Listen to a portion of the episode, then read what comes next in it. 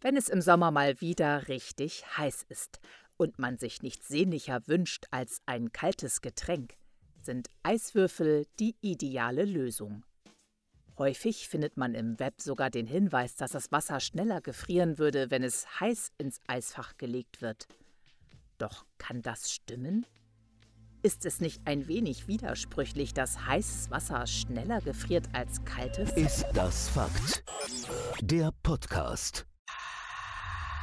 Faktencheck. Zugegeben, es klingt schon komisch. Heißes Wasser soll schneller gefrieren als kaltes. Dabei muss sich das heiße Wasser doch erst auf die Temperatur des kalten Wassers abkühlen und es dann sogar noch überholen? Es stimmt aber.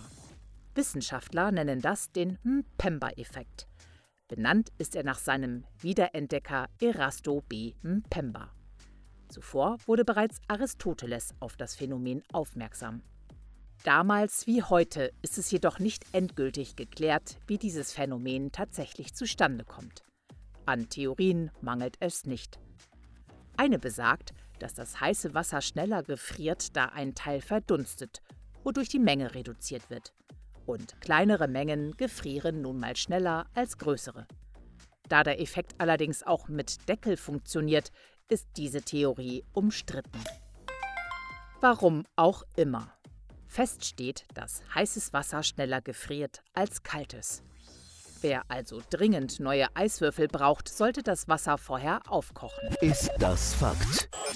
Der Podcast. Und nächste Woche bei Ist das Fakt? Der Podcast.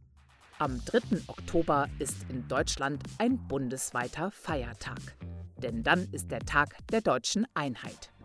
Aber was genau wird da eigentlich gefeiert? Du hast noch nicht genug von Ist das Fakt? Dann besuche jetzt unsere Website istdasfakt.de.